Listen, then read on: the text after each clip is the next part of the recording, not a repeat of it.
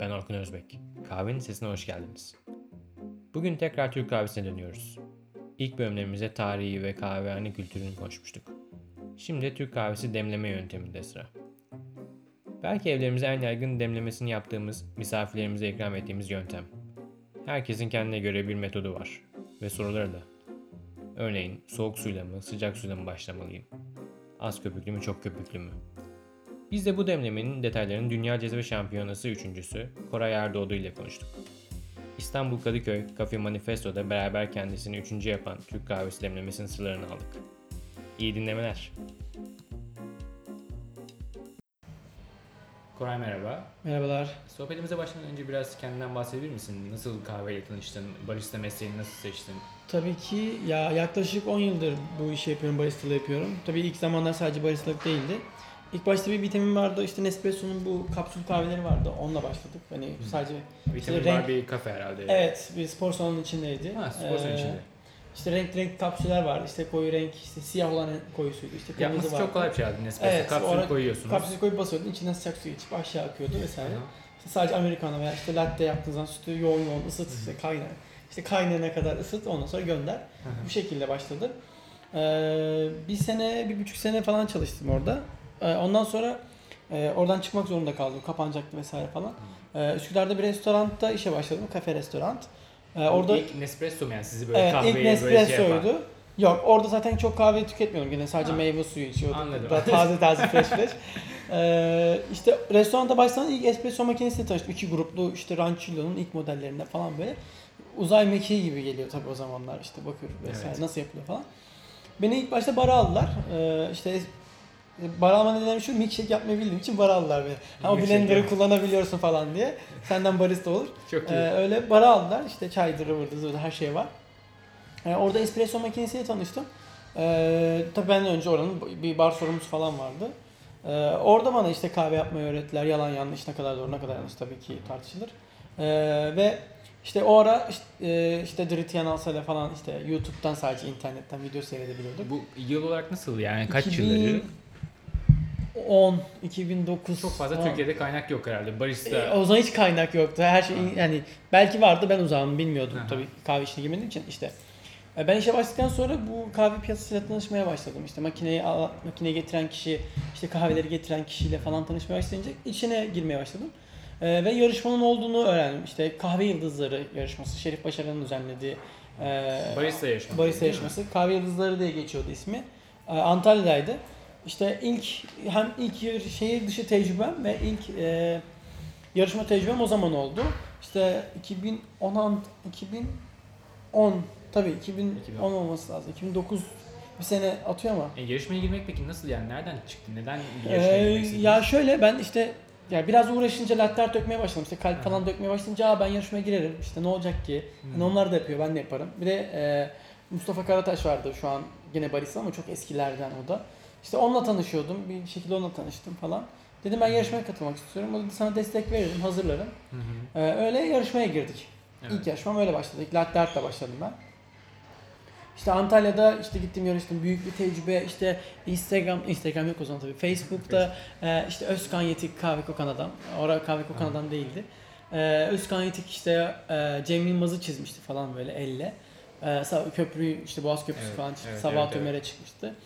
İşte Özkan Yetik işte Özkan Yetik'le tanışacağız. İşte Emre Tolanlar falan böyle. Bayağı bir işte şey yani dünya şampiyonasına gidiyormuşum gibiydi aslında. Ve orada onlarla tanıştım. İşte benim hiçbir şeyim yoktu, hiç ekipman. Sadece bavulumu aldım. Giyecek kıyafetlerim yanımda. Nereye gidiyoruz? Antalya'ya yarışmaya gidiyoruz. Gittik öyle. Orada yarıştık işte latte art'ta. Kimin ne olduğunu gördüm, nasıl yapıldığını, barista şampiyonası nasıl oluyor, işte latte art nasıl oluyor, alkolü kahve var, işte kahve demleme var mıydı o zaman? Yoktu. İşte Türk kahvesi var mıydı o sırada? Türk kahvesi yoktu. O bölüm yok muydu? O bölüm yoktu o sene. Yanlış hatırlamıyorsam. Evet yoktu. Bu şekilde başladı. Özkan işte barista'da şampiyon oldu. Latte art'ta Emre Tolan şampiyon oldu. Kahve demlemede, alkollü kahvede kimdi hatırlamıyorum. Neyse. O şekilde başladı. Orada büyük bir eksiği gördüm kendimde. Hani evet ben bunu yapabilirim, ben bu işi yapmak istiyorum ve ben artık buna meslek olarak bakmak istiyorum. İşte İstanbul'a döndük Antalya'dan sonra ben Özkan Yetik'le işte iletişim kurmaya başladım. Erkut Aktaş var şu an kahve dünyasının eğitmeni. O çok yardımcı oldu bana. Ben onun yanına gidiyordum falan. Çünkü o zamanlar böyle Tülük dökeceksen Erkut Aktaş'ın yanına gitmen lazım. Çünkü tülük döken tek Erkut Aktaş vardı. Hani işte ona gidiyorsun. O tülükten bahsettiğim şey latte arttan. İşte latte. Hani latte artta tülük dökeceksen işte lale dökeceksen. Kim döküyor? En iyi Erkut Aktaş. İşte onun yanına gideceksin, ziyaret edeceksin vesaire. Hani böyle başladı. Özkan'la tanıştım. O ara tabii ki Mambuçunu grubuyla tanıştım ben Antalya'da. İşte Çetin, Gürer, Ayşin Aydoğdu. Onlarla tanıştım. Onların küçük bir standı vardı. Antalya'da tanışmıştım. İstanbul'a döndüm. Sonra 2010 Dünya Barista Şampiyonu getirmişlerdi. Givilim. Givilim değil ismiydi. Soy ismi hatırlamıyorum. Promo Cup nereden çıktı? Promes Mutfak getirdi. Benim için zaten çıkış noktası orasıydı. Hani bildiğim bütün doğrular yanlış, her şeyi yanlış öğrenmişsin. Adam gelip bütün zincirlerini kırıyor senin ve senin bakış açını değiştiriyor vesaire falan. İşte o kadroya tanıştıktan sonra bu etkinliklere gitmeye başladım. İşte Özkan o ara Bogota'ya gidecekti. İşte Özkan'ın işte pratiklerine gidiyordum, yardım ediyordum. İşte bulaşıklarını yıkıyordum, işte kahve yapıyorduk, tadıyorduk falan böyle. Bu şekilde başladı. Yani bir okul aslında sınıfta olan bir okul değil ama sektörün içinde insanlarla tanışarak, insanlarla iletişim kurarak bu mesleğe girdiniz. Evet. Bu mesleğe, bu sektöre giriş yaptınız. Ya çünkü o zamanlarda hani herhangi bir kaynak, işte okuyacağım bir şey yoktu. Evet. Hani en azından insanların yanına giderek bilgi birikimini paylaşarak öğrendim. Bugün nerede olduğunuzdan istersen biraz bahsedin. Bugün şu anda Cafe Manifesto. Şu an 1,5 yıldır Cafe Manifesto'nun hem barista eğitmenliğini üstleniyorum hem de şubelerin operasyonunu yönetiyorum. Gayet güzel. Bugün konumuz Türk kahvesi. Evet. Türk kahvesi aslında yani demleme yöntemine verilen bir isim. Yani çekirdeklerden bağımsız. Beraber biz de bu demleme yöntemini konuşacağız. Detaylarından bahsedeceğiz. Aslında tam da başlamadan önce yani detaylara girmeden önce şunu sormak isterim. Yani Türk kahvesi demlenilmiş bir kahvede nasıl tadım notları bulabilir içen insanlar? Ya şöyle aslında hangi kahveyle yaptığı önemli.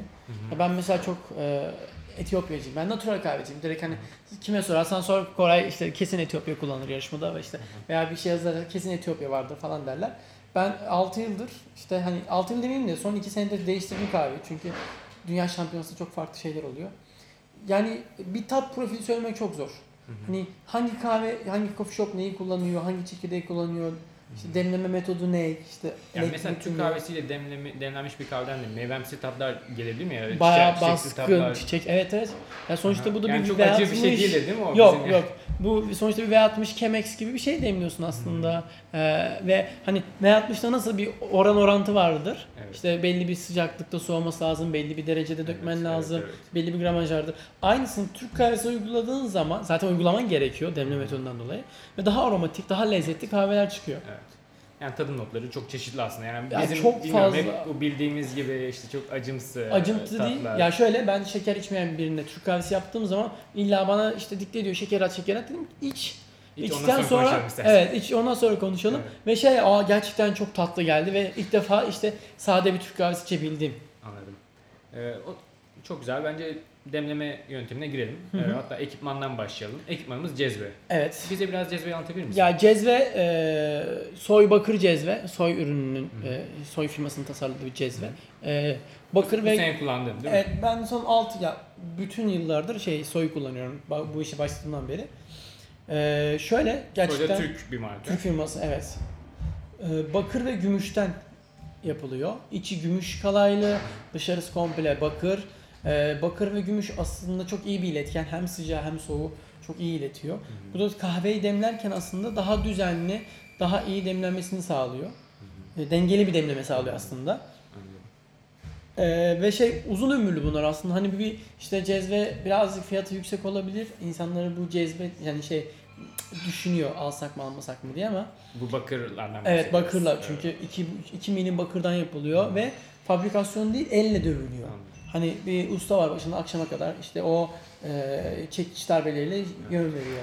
Yani bu aslında bakır ve gümüş kullanmamızın sebebi yani fiziksel özellik olarak işte ısıyı daha yalıtkan halde yani bütün sanırım cezvenin hepsine iyi bir şekilde iletmesinden dolayı. Mesela başka ne kullanılabilir yani insanlar bakır, gümüş değil örnek olarak daha... Ya tabii dışarıda satılan cezveler var bu işte bakır görünümlü. Onlar da bakır ama... eti ince bakır. Mesela ben kullandıklarım 2 milimse Dışarıdakiler işte 1 milim, işte yarım milim. İnce bakır olduğundan dolayı şöyle bir dezavantajı var. Soy bakır cezve kullandığın zaman işte eti kalın olduğundan dolayı ilk başta ısıyı kendileri alıyor, daha dengeli veriyor. Hmm. Ama o ince ucuz bakırlar ilk başta ısıyı alıp sonra ısıyı verme gibi durum yok. Direkt ısıyı veriyor. Çünkü ısındığı zaman her tarafı ısınıyor. Mesela onların sapı ahşaptır. Hani çünkü çok ısıyı hızlı dağıttığı için ahşabın ısınması geç sürüyor. O yüzden mesela bazen ahşaptır. Ama bakır olarak devam edenleri bir müddet sonra tutamazsın zaten. Çünkü hızlıca ilettiği için ısıyı elinle yanacak. Evet. Tamam, cezvemizi aldık. Artık demleme suyumuzu dökeceğiz. Ya, suyun özellikleri nasıl olmalı? Ya ben genelde şöyle bir su kullanıyorum. Yani bir kere arıtma ve temiz su kullanmak gerekiyor. Musluk suyu vesaire falan değil.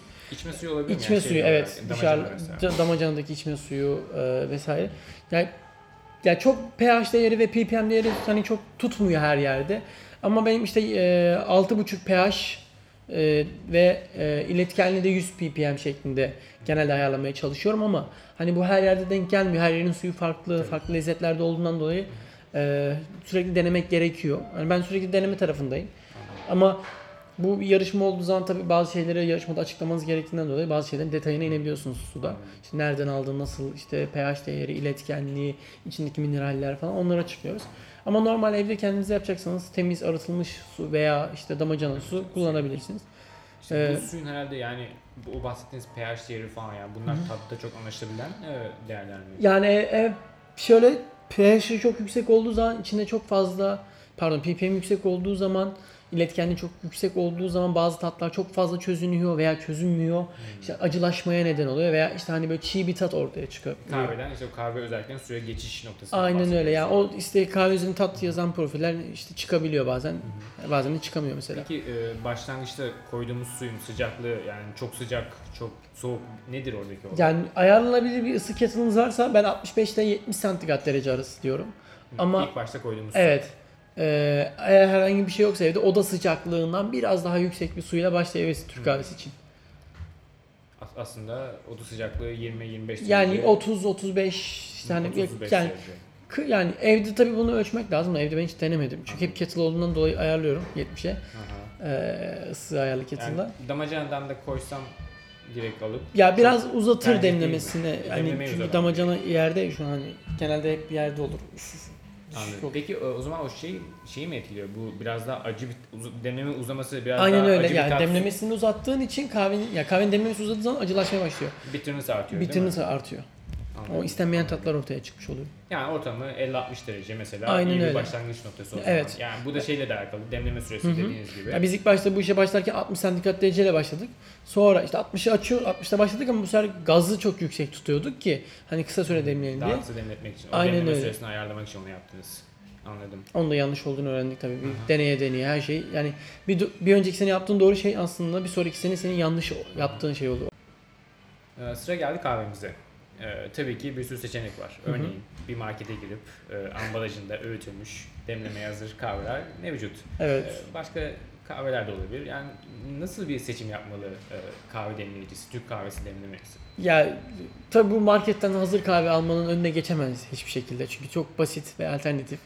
Ama yani mahallede, oturduğunuz mahallede, işte semtte ya da en kötü evde otomatik, manuel işte değirmeniniz varsa çekirdek alıp kendinizin taze öğütmesi gerekiyor ki en lezzetli, en doğru tatları bu şekilde alabilirsiniz kahvede.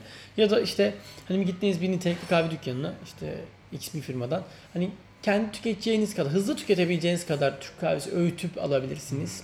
O hani, nasıl bir şey? Hızlı tüketmek yani kaç bir ya günde bir fincan içiyorsan işte 10 gramdan işte hani işte maksimum 2 fincanda işte 10-20. İşte 100 gram alsa mesela sana işte bir haftalık bir ürün.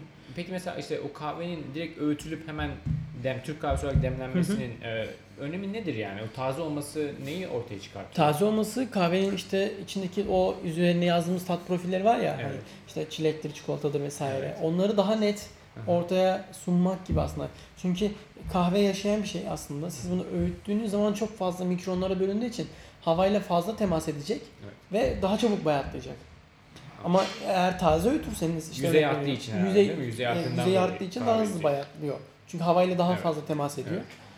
Bu yüzden hani hep bütün tüketicilere şunu öneriyoruz ya da tüketeceğiniz kadar alın. Hani minimum aha, işte 100 gram 150 gram aha, şeklinde. Aha. Ya da hani bir otomatik veya manuel bir değirmen alın. Evde taze öğütün. Çünkü çok keyifli oluyor evde Türk kahvesi yapmak. El değirmenleri falan mesela ki evet, geçmişte hep böyle yapılmış. El değirmenleriyle yapılmış. Eskiden bakarsanız işte anneannelerimiz, babaannelerimiz, dedelerimiz vesaire evde hep o Türk kahvesini şeyle misafir geldiği zaman taze değirmende çekip o şekilde yaparlarmış.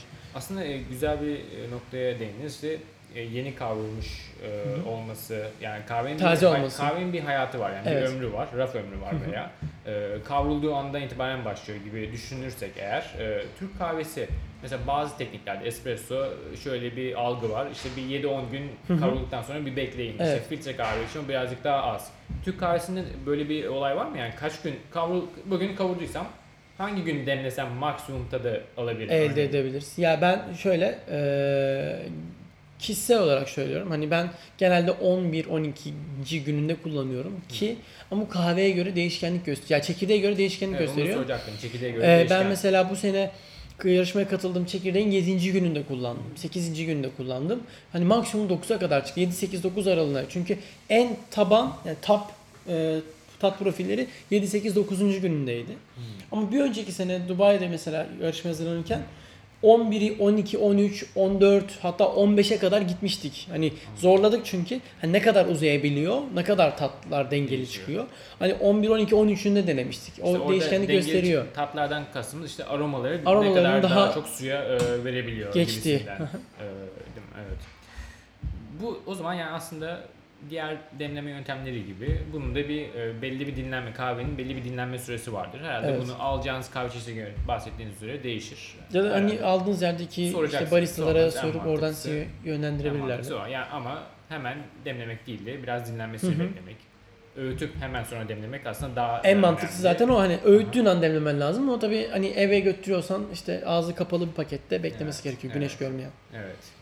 Öğütmek için de el değirmenleri aslında. El değirmenleri. Peki kahveyi yani öğütüyoruz ya, Türk kahvesi bildiğim kadarıyla en ince öğüttüğümüz ayarla, evet, ayarı en ince işte olan. O da doğru bilinen yanlışlardan aslında. Öyle mi? Evet.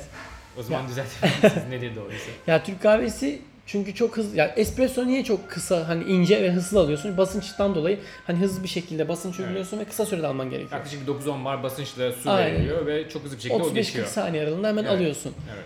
Yani Türk kahvesi de şöyle çok ince partiküllere bölündüğü için çok kısa sürede hani demlemen gerekiyor. Acılaşmaya başlıyor çünkü. Evet. Çünkü suyla direkt iç içe. Aynen öyle. Ben bunun önüne şöyle geçtim. Zaten bunu bir yanlışlıkla bulduk biz. Çünkü değirmenin ayarı kaçmış. Ben öğüttüm. İşte evet çok güzel çıktı. Aromalar çok lezzetliydi. Nasıl kalın öğüttüğümüz için böyle çıktı. İlginç. Aslında şöyle bulduk. Yani yarışma hazırlanırken bunu bulduk. Normalde ince öğütüp işte en ince de öğütüyorsun Türk kahvesi, okey. İşte ılık suyla başladım 60 santigrat derece. Hızlı pişti. Olmadı. Şimdi tekrardan yapacağız. O ara değirmeni başkası kullanıyor tabii. Kahve dükkanı çalıştığı için her zaman sana ait olmuyor o değirmen. Biri işte Aeropress için veya espresso için filtre öğüttü, kahve öğüttü. Onlar daha böyle biraz kalın. Daha kalın evet. Ayar orada kaldı. Yine 60 santigrat derece. Yine hızlı pişirdik. Bu sefer aromalar daha belirgin. Yani bir şeyler var içinde. Yani bir şeyler, farklı bir lezzet çıkmaya başladı. Aynen. Niye? Kalınlaştırdığın için. O ara kalınlaştırdık işte kahveyi. Hani nasıl işte kalınlaştırdığı nasıl tatlar ortaya çıkıyor. Ve kalınlaştırdığımız kastımızda böyle Türk kahvesi böyle elinize pudra şekeri gibi elinizi çıkar. Evet. Ve hafif içinde böyle tuz parçaları varmış gibi elinize küçük gelecek böyle baktığınızda. Anladım. V60'a falan benziyor mu birazcık? Yok çok yine ince ama ince. Espresso'dan biraz daha markette kalın. Aldığın kahveler kadar da ince değil. Anladım. Çok ince değil. Espresso'dan yine biraz daha kalın sanki değil mi? Espresso bir çekimi de ince bir çekim çünkü. Aynen espresso'ya yakın. Ama bu herhalde yine tabii ki kahveden kahveye değişebilecek bir şey. Ya evet damak tadına göre. Ya damak işte kahve çekirdekleri türleri her şey etken bu işte. Aslında bu sizin de bahsettiğiniz gibi güzel bir bilgi oldu benim için de. Yani çünkü ben hep en ince olan Türk kahvesinde de geçiyor. Yani en inceden bir tık kalın. El değirmeni de oralara yani o kadar ince kahve öğütmediği de var. Ama öyle bir gerçekte öyle değil. Maalesef. Evet. Tamam kahvemizi aldık ve öğüttük. Sonrasında suya atıyoruz içine. Önce kahve, sonra su. Önce kahve. Önce kahve, cezvenin içine önce kahveyi koyuyorsun, sonra suyu koyuyorsun ki topaklanmayı engellemek için.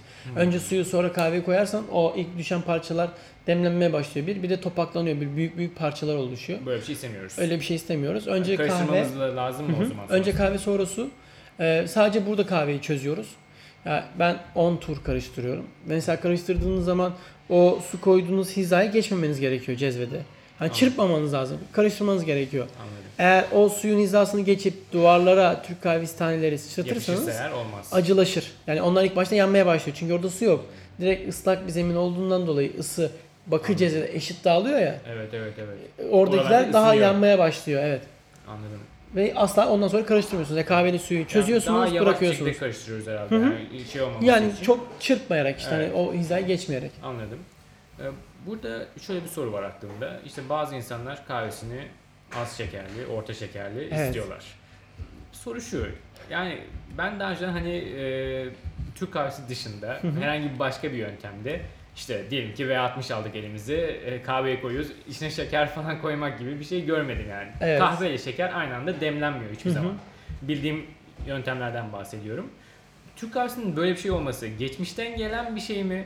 Yoksa işte bu çok bitterimiz yani çok acımsı tatlar oluştuğundan dolayı hadi biz birazcık daha içimi kolaylaştıralım. Tatlı diye. Olsun vesaire. Aynen öyle aslında yani geçmişte böyle bir şey var. Osmanlı Devleti'nde mesela ilk Kanuni Sultan Süleyman aldığında içine şeker mi koydurtmuş? Ya yani o zamanlar mesela yanında tatlı ikram ediliyordu. Lokum ikram ediliyor ki hani eğer kahve acıysa hani bir işte lokumdan bir kahveden gibiydi. Ama günümüzde tabii kahveler çok ucuz ve kalitesiz olduğundan dolayı yoğun bir tat var, acı tat var ve o acı tadı kırmak için de az şekerli, sade, işte az şekerli, bol şekerli, orta şekerli gibi terimler çıkmaya başladı. Zaten bakın kahve dükkanına gidin, sade Türk kahvesi içen kitle çok çok azdır. Hep bir şekerli, az şekerli, orta şekerli bir şey vardır, talep vardır. Bu da şundan dolayı kahve işte alışılmış acı kahve içilmemeye. İşte o market kahveleri işte acılaştırdığı için ve insan ona rahatsız olduğundan dolayı şeker tüketmeye başlıyor. Evet, yani ama lezzetli bir kahve sunarsanız zaten şeker içinde var. Yani şeker kesinlikle aromalarında şeker var. Şeker aslında attığınız zaman demlemeyi tamamen bozmuş oluyorsunuz. Aynen yani öyle. Daha fazla karamelize ediyorsun. Aha. Aynen yani çok tavsiye ettiğimiz bir şey değil. Ben doğru kahve kullanımıyla şekersiz gerçek Türk kahvesi içebilirsiniz. Ben mesela benden istendiği zaman cezvede yapıyorsam ve özeniyorsam şekerli Türk kahvesi istiyoruz yapmıyorum diyorum. Ve yani çok ters dediğim insan da olmuştur. Gerçekten. Çünkü eğer bana saygı duyuyorsa, yaptığım işe saygı duyuyorsa benim onu yaptığım ürünü sade içmesi gerekiyor ki lezzetli tatları alsın. Ama hani ben illa senden denemek istiyorum bir şekerli olsun diyorsa hani elektrikli makinede yapmışsın ha ben yapmışım yani çok bir şey fark etmiyor. Anladım. Yani o konuda şekersiz. Çok şeyim ama yani. Anladım o bana geçti. Şekersiz kahve, şekersiz Türk kahvesi içiyoruz. Bütün ürünleri şekersiz ve sütsüz içmen lazım ki gerçek tadı alabilirsin. Kahvenin gerçek tadını tabii ki o şekilde alabiliyorsun. Yani espressonun da gerçek tadı öyle. Yani bir latte aslında bambaşka bir içecek. Ya, latte farklı bir içecek. Hani o kahve içemeyen işte hani çok çarpıntım var işte yoğun geliyor. Biraz daha yumuşatmak için. Isıtmaya geçelim. Yani şu anda suyu koyduk kahveyi. Dediğiniz gibi karıştırdık. Bütün kahve suya homojen bir şekilde yayılmış oldu. Her şey hazır. Artık ısıtacağız. Isıtmada da farklı metodlar gördüm. Mesela örneğin bir kabın içine sıcak kum koyup işte cezvenin döndürülmesi. Evet. Mesela böyle bir yöntem var. Farklı birkaç yöntem var. Yani ya şöyle közde Türk kahvesi var. Aslında ilk. Mesela evet aynen. Sonra kumda Türk kahvesi. Elektrikli Türk kahvesi makineleri. Bir de gaz ocakları var. Evet. Aslında benim en tercih ettiğim gaz ocak. Çünkü ısı kontrolü sağlayabiliyorsun. Közde zaten ısı kontrolü falan sağlamıyorsun. O közün kaç derece olduğunu bilmiyorsun ve is var. O is kahveyi sunuyor. İşte közde Türk kahvesi ağır ağır pişiyor vesaire. Onu insanlar çok seviyor. Hani şu mantık da var bizde. Türk kahvesinin ağır ağır pişmeli, oturaklı pişmeli dedikleri bir şey var. O közden geliyor aslında. Çünkü közde piknikte gittiğin zaman köze yatırsın kahveyi. Sen orada içeriye ilerlersin. O yavaş yavaş pişer. En son bitmeye hazır olur.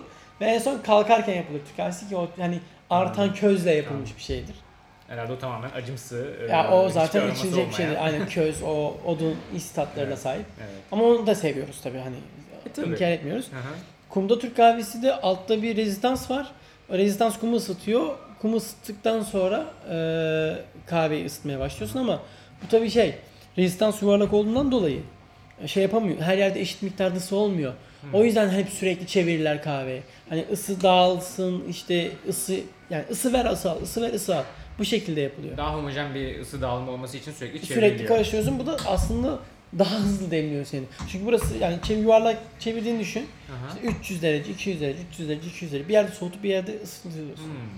Bu daha hızlı olmasını sağlıyor kahve demliyor. Ya bak mesela yani yaparken izle. O çevirdikten hemen köpürmeye başlar kahve. İlginç. Peki o böyle, onun nasıl bir tadı şey oluyor o zaman, profili oluyor? Biraz daha böyle ekşimsi falan bir tat. Acı oluyor. O da acı yani. Bunlar hep acı tatları ortaya çıkarıyor. Çok lezzetli kahveler sunamazsın. Hı.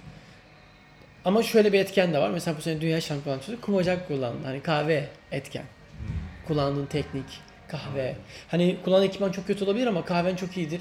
İşte iyi bir teknik uyguluyorsan çok şeyler çıkarabilirsin. Anladım, anladım.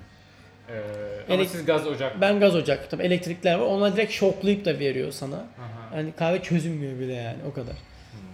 Ama en ideali gaz, çünkü ısı kontrolü sağlayabiliyorsun. Isıyı görebiliyorsun bir kere, hani yani yaptığın şeyi, ısıyı kısıp açıp vesaire gaz ayarını ayarlayabiliyorsun. Anladım.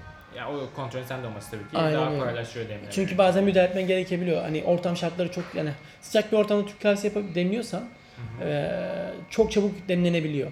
Ama onu kısman gerekiyor ortama göre. Bu da çok iyi bir aslında yani senin yararına olan bir şey. Sıcaklığı ısıtmaya açtık. Şu anda kahveyi ısıtıyoruz. Suyla beraber. Sıcaklık arttıkça kahve hacmi büyüyor. Evet, yani köpük oluşmaya başlıyor, köpük kabarmaya başlıyor. Bu köpüklerin sebebi biliniyor mu? Neden yani Türk kahvesi metodunda yukarıda böyle köpükler, köpük tabakası oluşuyor? Bilinen bir şey mi? Ya aslında bu, hani ben çok kişiyle konuştum ama içindeki proteinlerden dolayı köpüren diyen var. Ya mesela bu kahvenin bu karbondioksit gaz salgınından dolayı şey yani olabilir. Ben iki yöntem var ama hani çok üzerine çalışmadım açıkçası Türk kahvesinin neden köpürdüğüne dair. İnce öğütüldü. Aslında espresso'nun da kreması var. Espresso da bir köpük. Evet. Bu da köpük. Ya kısa sürede ve hızlı demlendiği için de çabuk ortaya çıkıyor. Kahvenin tazesi gaz salımından dolayı ortaya çıkan bir şey var. Bir de proteinlerden dolayı diye bir arkadaşım söylemişti ama ne kadar doğru ne kadar hiç bilmiyorum. Anladım.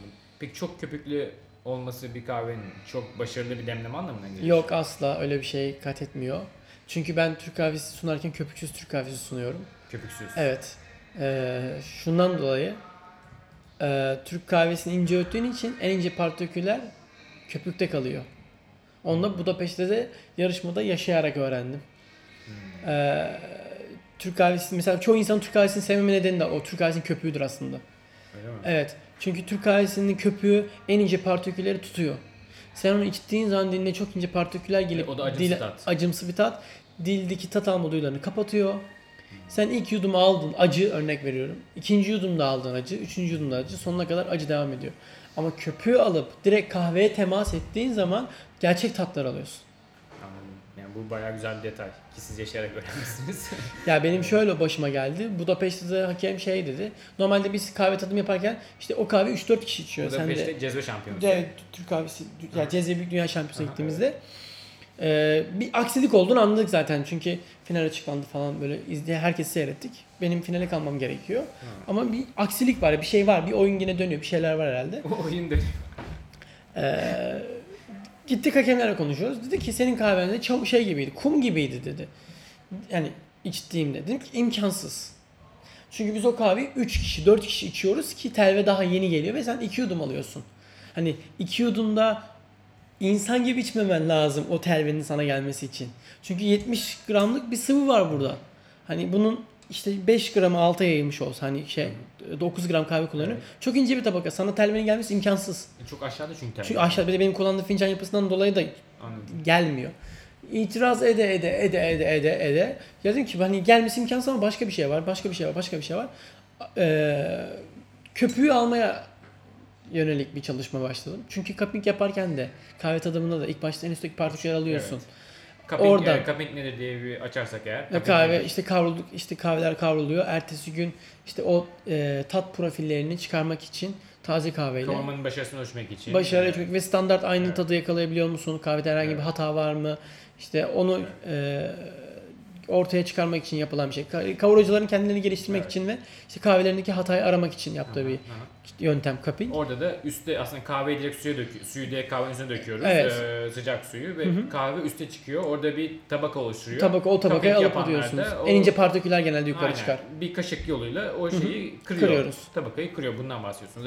Evet. Bu şekilde hani çalışmaya başladım vesaire falan, böyle öğrendik. Ve köpüğü aldığın zaman aromalara daha iyi ulaşabiliyorsun. Çünkü herhangi bir arada bir katman yok. Yani köpük katmanı yok. Köpüğü aldığın zaman ve çok iyi bir demlenmiş filtre kahve gibi içiyorsun kahveyi. Anladım. Köpüğü alıp servis ediyorsun. Ama yarışmada mecbur köpüklü sunmak zorundasın. Yani öyle bir kural var. Orada bu bir yarışma kuralı. Evet. Yani yarışma kuralı şöyle, hani köpüğü inceliyorlar. Gerçekten o köpük elastik mi, her yere dağılmış mı, her yerde var mı, taban hani bardağın ağzını kaplıyor mu, baloncuklar var mı yok mu, onlara bakıyorlar. Onu mecbur yapmak zorundayız. Peki mesela o ince kahveler yukarı çıkıyor, yapışıyor dedik ya, onu engelleyebilmenin bir yolu var mı? Yoksa... Yok, çünkü içeride bir oluşum oldu, hani kahve kaynadığı için içeride bir şey oluşuyor. Evet. Girdap oluşuyor. Yolu yok. Onu yok. O kahve seçimi falan herhalde birazcık o zaman senin alabileceğin tadı etkileyen şey. Evet. Onu herkes alıyor yani, hı-hı, o zaman. Yok, köpüğü herkes almıyor daha. Hmm. Bir tek ben alıyorum yani, Dünya Şampiyonası'nda 10-12'lik katılıyor. Daha bunu yapan olmadı. Anladım. Peki, bu tercih meselesi. Anladım. Sıcaklık olarak ulaşmak istenilen bir derece var mı? Ya şöyle, biz ölçtüğümüzde en son aldığım taban nokta 94-95 santigrat derecelerde ocaktan kahveyi almış oluyoruz. Yani kaynatmıyoruz. Evet. Ya tam kaynama noktasına geldiği zaman zaten köpük oluşuyor. Aha. O ara aldığın zaman 94 ile 95 santigrat derece arası oluyor. Anladım. Peki yani mesela 1-2 derece aşağı yukarı olmasının tadı nasıl bir etkisi olabilir? Şöyle bir etken var. Yani saniyelerle bile etken var aslında. Hani ısı değil, saniye. Biz saniye odaklı gittiğimiz için kahveyi demlerken. Mesela ben 1.40'da aldığım kahveyle 1.45'te aldığım kahve arasında çok fazla tat farkı var. Yani tat farkı oluyor. Evet. Aromaların herhalde. Aromaları ölüyor. Yani mesela Etiyopyalarda işte çok floraldir, çiçeksi tatlar vardır ve meyve tatlar çok baskındır ya. O meyve artık kakaoya, karamele dönüyor. Yani çilek değil de çikolata oluyor mesela. Anladım. Çok fazla beklediği zaman. Anladım. Yani bunu da herhalde aldığımız yani baristaya bunu sormamız gerekiyor, hı-hı, nereye kadar, ve yani bu da şu anlama mı geliyor? Gerçekten benim bu demlemeyi yaparken dereceyi ölçmem gerekiyor. Ya ilk başta bir iki kere yani gözün alıştırman lazım. Nerede almam gerektiğini, kaçıncı saniyede almam gerektiğini. Anladım. Onları kendine ayarladığın zaman zaten yarışmaya biz hazırlanırken her şeyin saniyesi, dakikası. O göz alıştırması işte köpüğün hangi seviyeye kadar geldiği, evet, yükseldiği önemli. Ya zaten ki bu, bir göz alışkanlığı oluyor. Doğru cezve, bahsettiğiniz cezveyi kullanırsanız daha basit oluyor, daha rahat emzirebiliyorsunuz. Çünkü aynı şekilde demleniyor. Evet. Kaliteli. Ya profesyonel ekipman kullan. Ya evet. Aslında profesyonel ekipman da değil, cezve sonuçta. Her yerde alabileceğin ve kullanabileceğin bir ürün. Hani o cezvede bir göz kararı belirlediğin zaman hangi seviyeye ulaştığını, o seviyede aldığın zaman herhangi bir sıkıntı olmuyor. Şöyle bir durum var aslında. Bu demleme yöntemiyle ilgili dünyada, yani Türk kahvesi ama dünyada, hı-hı, herkes bunu demliyor. Bu dönemle ilgili şöyle iki farklı bakış açısı var gibi ben anlıyorum. Olumlu bakan insanlar var. Mesela, hı-hı, diyorlar ki işte hiçbir filtreleme yok. Direkt suya kahveyi koyuyoruz. Yani kahvenin ekstra bir filtreleme olmadığından dolayı bütün özelliklerini suya geçirdiğini, hı-hı, söylüyorlar. Evet. O yüzden de çok bence en iyi demleme yöntemi diyen insanlar var. Evet. Bir taraftan da şey diyorlar, yani bence en kötü demleme yöntemi, çünkü çok işte extraction çok fazla oluyor, yani suya kahvenin tat geçimi inanılmaz yüksek oluyor, hı-hı, ve çok acımsı tatlar ortaya çıkartıyor. Bence de yani hiç demlenmemesi gereken bir yöntem diyen iki tip insanlar var. Evet. Sizin bu konudaki bakış açınız nedir? Ya şöyle, doğru aslında, hani bir de şey var, Türkler çok hani içiyorsun bir de sonuna kadar gelemiyorsun, hani şey var, telvesi var telvesinden dolayı. Bir kere zaten telvisinden dolayı dünyada sunulan tek çekirdeği, yani tek kahve türü telvisiyle birlikte servis edilen. Zamanında kovboy kahveleri vardı mesela.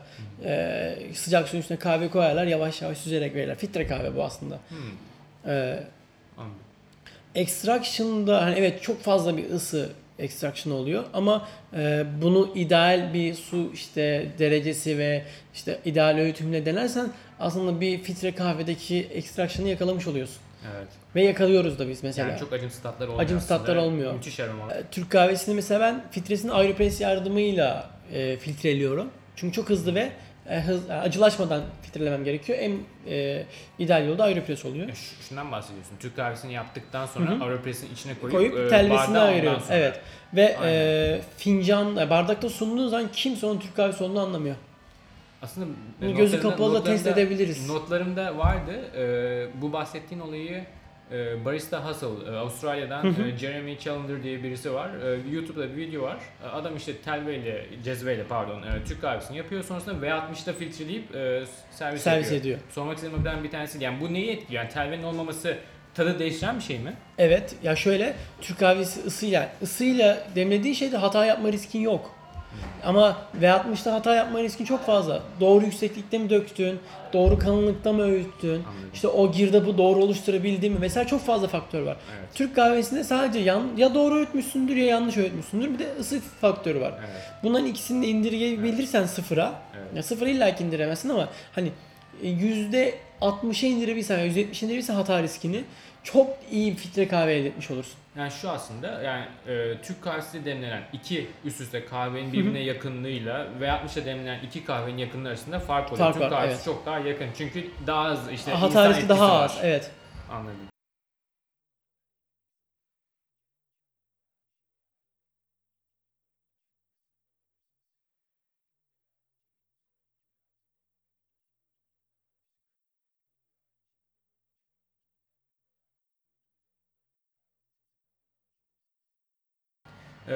Peki aslında konuşmadan da edemeyeceğim bir nokta, elektronik telveler var. Evet. İşte dibek kahvesi gibi şeyler var.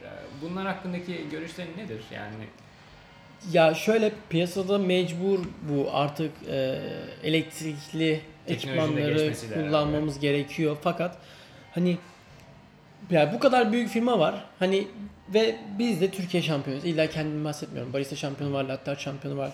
İşte mesela Pınar latte art sütü için latte artçılarla konuşuyor vesaire vesaire. Okay. Hani bu kadar otomatik Türk kahvesi makinesi düzeltebiliyorsun, ya yapabiliyorsun. Hani bir tane Türk kahvesi yapan veya bu yarışmaya katılan, yarışmaya girmiş, dünya şampiyonasında başarı almış biriyle iletişime geç. Yani çok zor değil. Anladım. Sen hani birazcık bu tarz yöntemden baktın. Aslında olacak şeyler terbiye. Ya aslında belki ya çok yanlış pişiriyor. Gerçekten çok yanlış pişiriyor. Yüksek miktarda ısı veriyorsun. Direkt hatta mesela o elektrikli makinelerde kahveyi koyuyorsun, suyu kendisi alıyor ya. Karıştırma olmadığı için içinde böyle öbek öbek kahve taneleri kalıyor. Dağ gibi kalıyor. Löp diye düşer içinde mesela. Dikkat et. Hiç gördüm bilmiyorum da. Bizim çok başımıza geliyor mesela. Kullandığım makinelerle alakalı bir şey. Çünkü herhangi bir hazne yok. Isıyı bir kere de çok yüksek miktarda ısı veriyor. Mesela makineyi aç, sabah Türk kahvesi yapmaya başla. 2,5 dakikada verir mesela ilk başta. Sonra o 2 dakikaya iner. 1,5 dakika üstü yapmaya başladıkça şey yapmaya başlıyor. Isı çok yükseldiği için koyduğun an alıyorsun. Anladım. Acılaştırıyor. Ama bunların önüne çok rahat geçilebilir bu kadar teknoloji varken. Aha. Ama işte feedback almak lazım insanlardan. Anladım. Yani bu işi iyi bilenlerden konuşacak gibi. İlla ben değil. Yani herhangi bu kahveyi iyi bilen biri de olabilir. Anladım. Demleme yöntemini bence güzel konuştuk. Demlemekten sonra ya işte Aeropress gibi bir yöntem kullanabiliriz filtrelemek için telveyi veya köpüğünü alıp bardağa döküp Türk kahvesi bardağına servis ediyoruz. Türk kahvesi bardağın bir özelliği var mı olması gereken yani fincanımızın? Ya Türk kahvesi fincanının alt tabanının geniş, üst tabanının dar olması gerekiyor. Bu da şundan dolayı, ağız tabanının dar olması kahvenin köpüğünün dağılmamasına neden. Alt tabanının geniş olması ise kahvenin telvesinin dibe toplandığı zaman hani sen o bardağı her defa, fincanı her defasında kaldırdığında köpük telve sana gelmiyor, dipte kalıyor. Daha keyifli geniş bir iş oluyor. Geniş olduğundan dolayı. Anladım. Yani böyle bir fiziksel özelliğe sahip olması lazım. Öyle. Yani ideal içim için. Bir de şöyle bir şey var. Yunan kahvesi. Evet. Farkı nedir? Ya şöyle aslında çok bir farkı yok. Onlar daha da ince öğütüyor mesela. Yani bizden. Yani şöyle bizden çalmaya çalışıyor. Çalmaya değil de almaya çalışıyorlar. Ve biz de mesela dünya şampiyonlarında bunu çok rahat görebiliyorsun. Bunu seninle ayrı konuşuruz. Türk kahvesi bize ait bir şey. Türk kahvesi Türkiye'de bulunan Türk kahvesi Türklere ait bir demleme yöntemi. Ama Yunanlar bunları kendine ait görüyor. Ve Greek coffee diyorlar ve mesela herhangi bir ortamda Türk kahvesi yarışmasında da aynı şekilde. Hani Greek coffee. Yani Yunanlar gerçekten çok hani ben gurur diyorum ki Yunanlar bir şey sahiplenmişler hani ve yarışmalarda gerçekten bir birlik haline geliyor. Biz Türk kahvesi olarak hani diyoruz ki Türk kahvesi. Biz daha kendimiz sahip çıkmıyorken hani keşke Yunanlar alsın yani. Artık oraya gideceğim çünkü ben 6 yıldır bir fiil Türk kahvesi yarışmasına katılıyorum, şampiyonlara katılıyorum. Hani bana çevremdeki destek çıkan insanlardan bellidir. Belli bir kitle var. Hani Türk kahvesine sponsor olmak gibi kimsenin bir derdi yok mesela. Çünkü abi Türk kahvesinden ne yapacaksın ki? Sonra diyorsun ki Rusya şampiyon oldu. Türk kahvesi bize ait bir şey. Nasıl şampiyon olabilir? Anladım. Ama o zaman şuna gelelim mi? Oralara konuşacağız tabii ki de. Yani Yunan kahvesi, Türk kahvesi arasında bir fark yok aslında. Yok, yani. Evet. Sadece onlar kendileri sahiplenmeye çalıştığından dolayı. Mesela onlar biraz daha açık kavuruyor bizden ve biraz daha kaliteli kahve kullanıyorlar. Anladım. O da bir faktör. Anladım. Aslında tekniği tamamladık. Şöyle yani doğru tekniği anlattık yani az önce. Peki cezve şampiyonu olabilmek için bunun üstüne ne gerekiyor? Önce bir Türk kahvesini sevmen gerekiyor. Hani baristaların ön yargısı çok fazla Türk kahvesine karşı. Çünkü hani bir barda çalıştığını düşün. İşte latte, cappuccino geliyor vesaire falan, çok lezzetli, çok böyle meşakkatli bir iş aslında ama çok uğraşıyorsun ya, hoşuna gidiyor. İşte veya bir Chemex işte V60 geldiği zaman onun başında durup 5-6 dakika kahveyi demleyip anlatabiliyorsun. Ama Türk kahvesi siparişi geldiği zaman hani benim setup'ımı kurma, herhangi bir sipariş olsun. Çok öyle göze ardı edilen bir ürün Türk kahvesi. Yani bir kere Türk kahvesini gerçekten sevmek gerekiyor ki hani nasıl bir ben baristayım ama Türk kahvesi içmiyorum, öyle bir şey yok yani. Hani o da kahve. Hani tabii. İlk başta kahveyi sevmen gerekiyor. Türk kahvesini sevmen gerekiyor ki hani yarışmalara çok rahat hazırlanabilirsin. Hani çünkü ne olduğunu bilmen gerekiyor. Aynen öyle. Hani belki baristalar bizden hani barista şampiyonası hazırken daha fazla kahve tüketiyor olabilirsin. Aha. Bana karşı hani Türk kahvesine göre.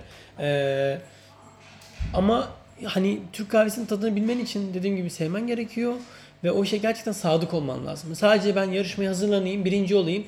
Sonrası döndüğüm zaman aman boş ver, umurumda değil Türk kahvesi dememen lazım. Anladım.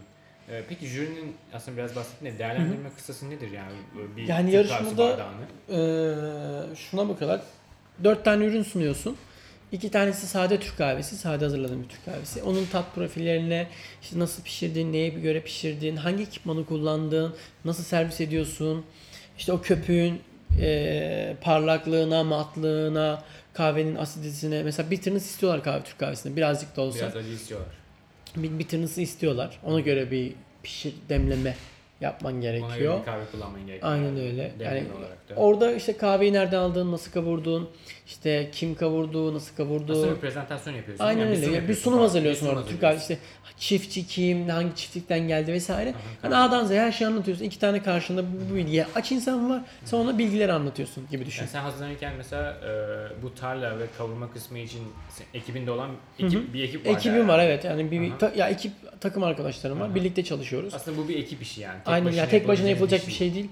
Ben son 2 yıldır işte Emre Bereket ve Umut var Krontrop'tan. Anladım. Onlarla birlikte çalışıyorum. Umut translate yapıyor İngilizce olmadığından dolayı. Ve kahve tadımlarını, kahve bilgilerini, araştırma işlerini Umut yapıyor. Emre ile biz, Emre mesela kahve kavurduktan sonra test ediyor, bakıyor hangi gün ne yapmamız gerekiyor. İşte signature yaratıyoruz. Mesela daha oraya da geleceğim. İşte kahveyi kaç dakikada demledik, nasıl demledik, hani hangi suyla demledik, işte suyun değerleri ne, bütün her şey istatistik tutulur, en oluru ortaya çıkarıyoruz. Hani bayağı vakit harcaman gerekiyor aslında bana. Signature dediğiniz? Yani Türk kahvesinde asıl zor olan bölüm burası işte. Çünkü sana ait bir kokteyl hazırlaman gerekiyor. Yani imza ürün dediğim şey bu. Yani Türk kahvesi demleme yaptın. Evet, Türk kahveyi demledin. İşte ister telveli, ister telvesiz, nasıl istiyorsan. Genelde biz telvesiz tercih ediyoruz. Çünkü o telve taneleri ağza gelince insanlar rahatsız oluyor. Yani bu şöyle bir ürün hazırlıyorsun. Kahveyi destekleyecek, kahvenin önüne geçmeyecek, böyle kahvede gizli kalmış tatları ortaya çıkarabileceksin gibi. Mesela ben bu seneki şampiyonada şöyle bir şey yaptım. Kahve tatlarında erik ve elma yok. Ve işte erik ve elma tadını ortaya çilek ve çilek tadı baskın. Frambuaz çilek tadı baskın. Ben kahveyi demledim. İşte Aeropress yardımıyla filtreledim, süzdüm. O ürünün içine kurutulmuş dut şurubu, kurutulmuş çilek şurubu ve kaskara, yani kahve kabuğu, kahve meyvesinin çayını koydu. Bunları şurup haline hazırladım yoğun bir şekilde. Mesela asidesi şarap, yani şarap değildi aslında, beyaz şarap asidikti. Bu ürünleri koyduğum zaman asite düşüyordu. Asidi dengelemek için de beyaz şarap tercih ettim. Alkol o zaman kullanılabiliyor bu signature. Gittiğin ülkeye bağlı. Ülkeye bağlı, tamam. Dubai'de mesela yasaktı. Anladım. Bu 4 ürünü kullandım. Mesela çilek ve dut kullandığım zaman kahvedeki kırmızı erik ve elma tadı ortaya çıktığını fark ettik, baskın. Hani çünkü Çilek koyuyorsun, çilek almıyorsun. Çilek koyuyorsun, elma alıyorsun. Çilek işte dut koyuyorsun, erik tadını alıyorsun. Kahveyle birleştiği zaman. Hakemler senden bunu istiyor. Bunu yaratman lazım, bunu sunman gerekiyor. Anladım. Bu en zor kısmı tabii. Çünkü yaratıcılık var. Yani çünkü burada yaratıcılık var ve sırf buna vakit ayırıyorsun. Her şey uymuyor. İşte hangi alkolü deneyeceksin, alkol kullanacaksın, hangi alkol oluyor, alkol oranını yüksek mi, düşürelim mi vesaire. O zaman mesela senin ilk başta yola çıkışın önce bir kahve çekirdeği seçip ondan sonra değil mi? Kahvenin tat profiline göre yani neler olabilir? Signature içeceğim şöyle olmalı falan deyip ona göre bir kahve, o tarz bir yöntem değil. Yok değil. Peki yani derecenin var tabii ki. Hı-hı. İşte 2018'de 3. oldun. 2019 Türkiye'de zaten şampiyon olarak gitmiştin. Dünyada 3. oldun. Bundan yani derece çok büyük bir katkı senin için ama yani diyelim ki orada bulunma sana nasıl katkılarda şey yapıyor? Nasıl katkılar? Ya kişisel gelişim için bir kere çok bir şey var. Etken. Hani bunu ilk başta biz İngiltere Londra Kahve Festivali'ne gitmiştim. Oradan bildim.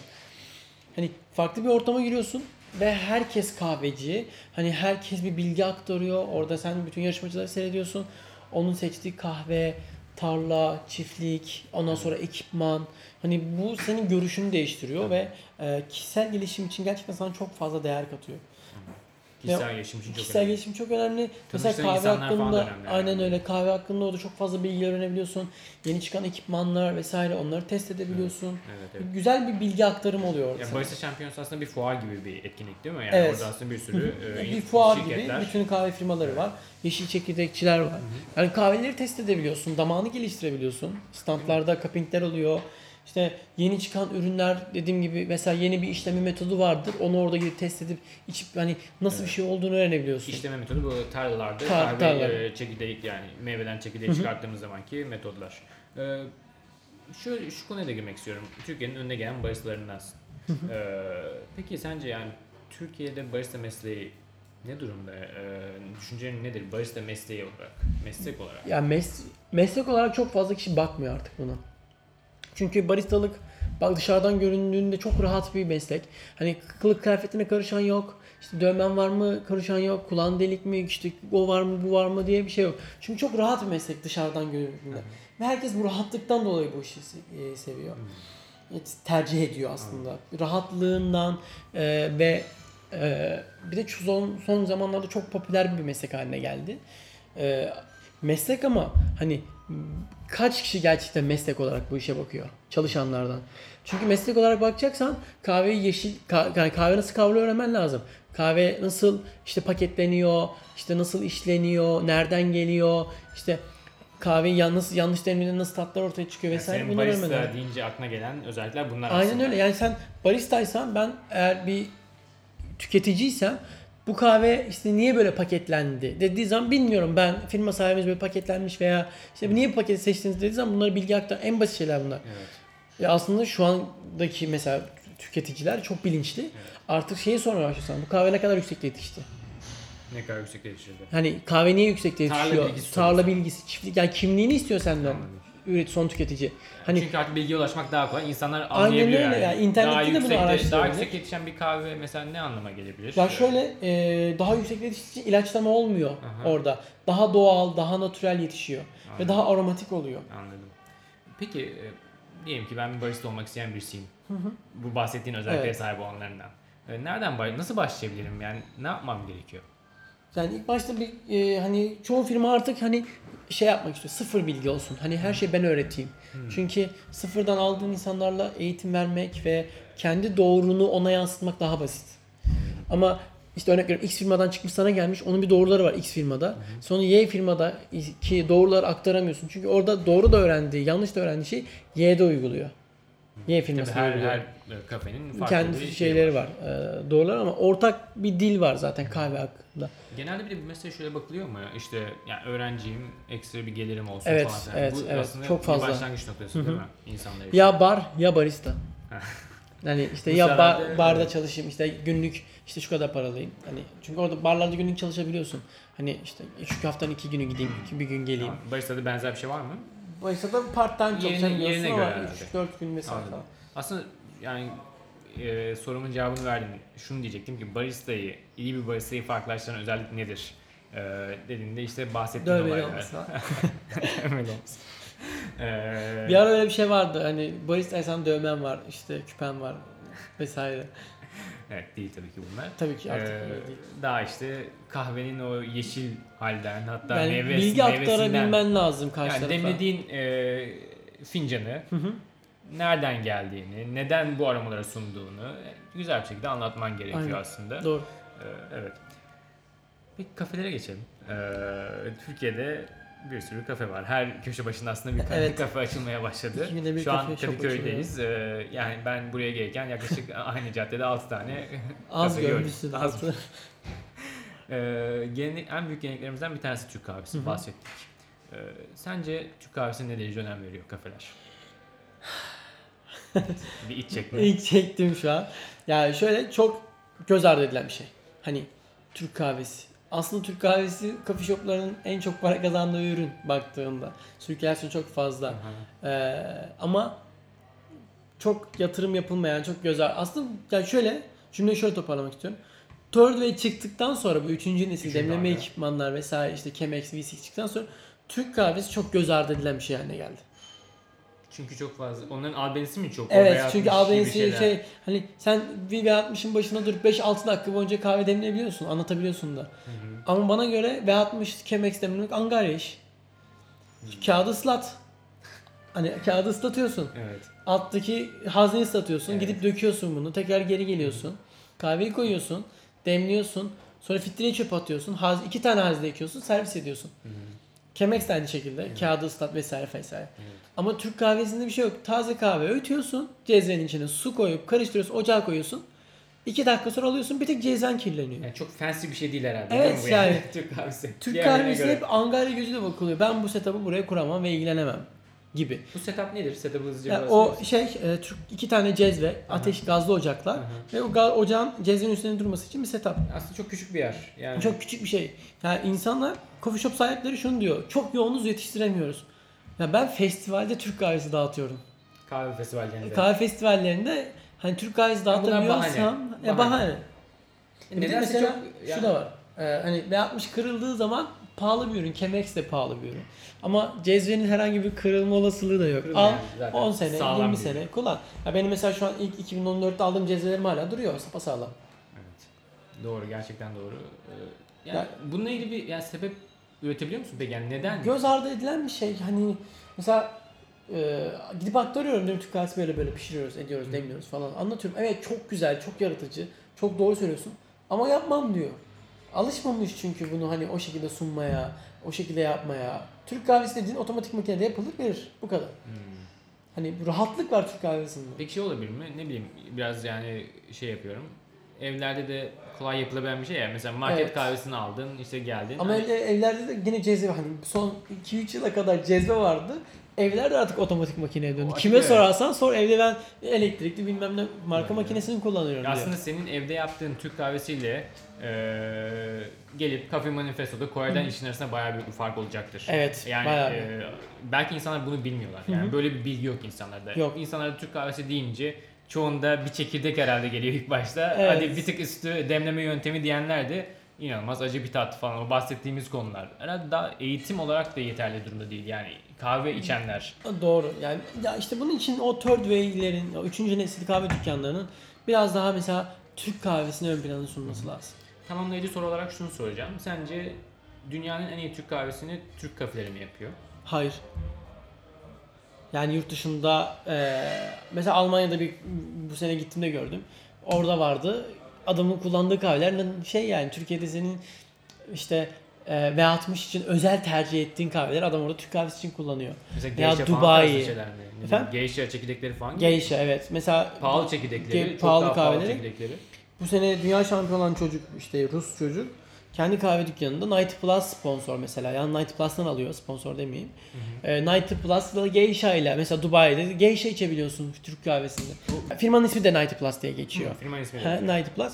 En kaliteli, en özel yetiştirilen çekirdekler aslında Night Plus'lar. Sadece çekirdekle yaptığı zaman. Yani içmezsin hani, o kalsın, ben bakayım koklayayım onu sadece falan. Aslında o kadar olmuş. Şu anlama geliyor mu? Kahve ne kadar iyiyse oluşan bardaktaki şey o kadar değerli. kötü kahvelerle yapamıyoruz yani. Aynen bu işi. Türk kahvesinde de var. Market kahveleri. Market kahveleri var, hazır kahveler var. İşte büyük firmalar var üreten bu kahveyi. Peki Türk kahvesinin geleceğini nasıl görüyorsun? Türkiye'de özellikle. Ya şöyle, ya bu sene onu fark ettim. Biraz daha ileriye gidebileceğiz belki. Daha parlak bir geleceği olabilir ama işte Türkiye'de biraz daha bize destek çıksalar, örnek veriyorum son 3 yıldır Türk kahvesi dünya şampiyonu biz olsak üst üste, o zaman bir farklılık yaratabiliriz. Ama hani bir sene gidip şansa başa ben evet dünya üçüncüsü oldum, çok şansım yerimdeydi o sene. Gerçekten iyi bir ekip vardı, çok odaklanmıştık, her şeyi işte demoralize edip her şeyi bir odaya kapanıp sadece Türk kahvesine çalıştık ve dünya üçüncüsü olabildim ancak. Hani ama hani buna Türkiye'den iyi bir destek alıp büyük firmalardan herkes taşın altına elini koysa, abi biz bu sene Türk kahvesine destek çıkmak istiyoruz, alalım. Bir sene aldın, 2 sene aldın, abi bu 1-2 sene şans değildir. Hani hazırlanmış bir plandır. Aslında bahsettiğin olay yani yarışmaya hazırlık çok büyük bir zaman. Çok büyük, yani çok gerçekten büyük bir zaman koyuyorsun ve gerçekten destek gerektiriyor bu. Yani oturup ben aylarca Türk kahvesine çalışacağım, siz bana bir şey vermeyin diyerek olmaz bu iş. Gerçekten birilerinin elinin altını taşı elinin altına sokması lazım. Aynen. Ama bu Türk kahvesi için değil işte. Mesela baristaya sponsor çok rahat bulabilirsin çünkü çok popüler bir meslek. Ve popülaritesi var. Ben Türk kahvesini demleyen de barista değil mi ama? Barista. Bana şunu soruyorlar, sen işte V60 Chemex demlerini biliyor musun? Hani neden? Çünkü Türk kahvesi yapıyorsun. Baristayım. Hani geç bunu, zaten ben sıfırdan hani barista eğitmenliği yapıp Türk kahvesine yönelmiş bir insanım. O zaman birazcık kafa yapısının, biraz da vizyonun değişmesi gerekiyor. Aynen öyle. Yani gelecek iyi olabilir ama bunların da değişmesi gerekiyor. Aynen öyle. Yani güzel bir platform oluşturup Türk kahvesi üzerine, bunun üzerine çalışmak lazım. Ha, yok değil, var ama çıkar amaçlı platformlar bunlar. Herkes kendi birinin cebini dolduruyor. Anladım. Teşekkür ediyorum. Birkaç kapanış sorum var. Rica ederim, tabii ki. Bu sorulardan aslında biraz da ipucu verdin bütün bu konuşmamız süresinde. Müdavimi olduğunuz çekirdek, kahve çekirdeği nedir? Afrika kahvelerinin hepsi yani Etiyopya, işte Burundi, Kenya, natural çekirdekler işte. Natural işlenmiş. Evet, doğal işlenmişler hepsi. Peki müdavimi olduğunuz demleme yöntemi? yani genelde Türk kahvesi ama hani çok da buram Türk kahvesi içen biri değilim aslında. Sadece keyif için içiyorum ve 2 yerde içiyorum veya 3 yerde içebiliyorum. Evim, iş yerim ve ofis, yani merkez ofis gibi. Ama genelde V60 tüketiyorum. Genelde. Evet. İçtiğiniz en iyi kahve isim olabilir, bir barista olabilir, bir mekan adı olabilir. Yani en iyi kahve şöyle, yani Türk kahvesinde çok çalıştığımız için Türk kahvesinde güzel. Mesela bir Geisha gelmişti, hatırlamıyorum ama pardon, Budapeşte'de de Dubai'li çocuk dünya şampiyonu olmuştu. Onun çekirdeğini asla unutmam mesela. Öyle mi? Evet. Çünkü yani bir çiftlikten 30 kilo toplamışlar sadece. 30'unda o çocuk almış 30 kiloyu. Ve efsane bir çekirdek. Çekirdeğin türü vardı. Etiyopya'ydı yine. Ama sadece küçük bir çiftlik, yani çiftliği komple kapatmışlar. Kendileri almışlar. Efsane ötesinde bir kahveydi. Yani ben öyle bir kahve görmedim, duymadım, bilmiyorum da yani. Dubai'li bir çocuk. Evet. Dubai'deki linkini paylaşırız belki. Ben içinde dünya şampiyonu olduğu videosu falan her şey var. Ben sana paylaşırım. Süper. Biz de o zaman bölüm açıklamalarında paylaşırız linki. Son olarak takip ettiğiniz profesyoneller var mı? Yani bu hani öğrenebilmek için bilmiyorum internette olsun kimse var mı? Ya internetten, yani yurt dışından çoğu baristayı takip ediyorum. İşte o büyük global sayfaları da takip ediyorum ama hani örnek birebir aldığım yok. Ya Türkiye'de mesela? Ya Türkiye'de kendi ekip arkadaşlarım var. Onlarla bir şeyleri paylaşıp.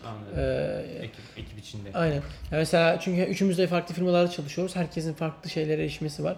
Hani ortak bir yerde buluştuğumuz zaman hani bu doğru, bu yanlış. Yani o bilgi aktarımını yapabiliyoruz birbirimize. Anladım.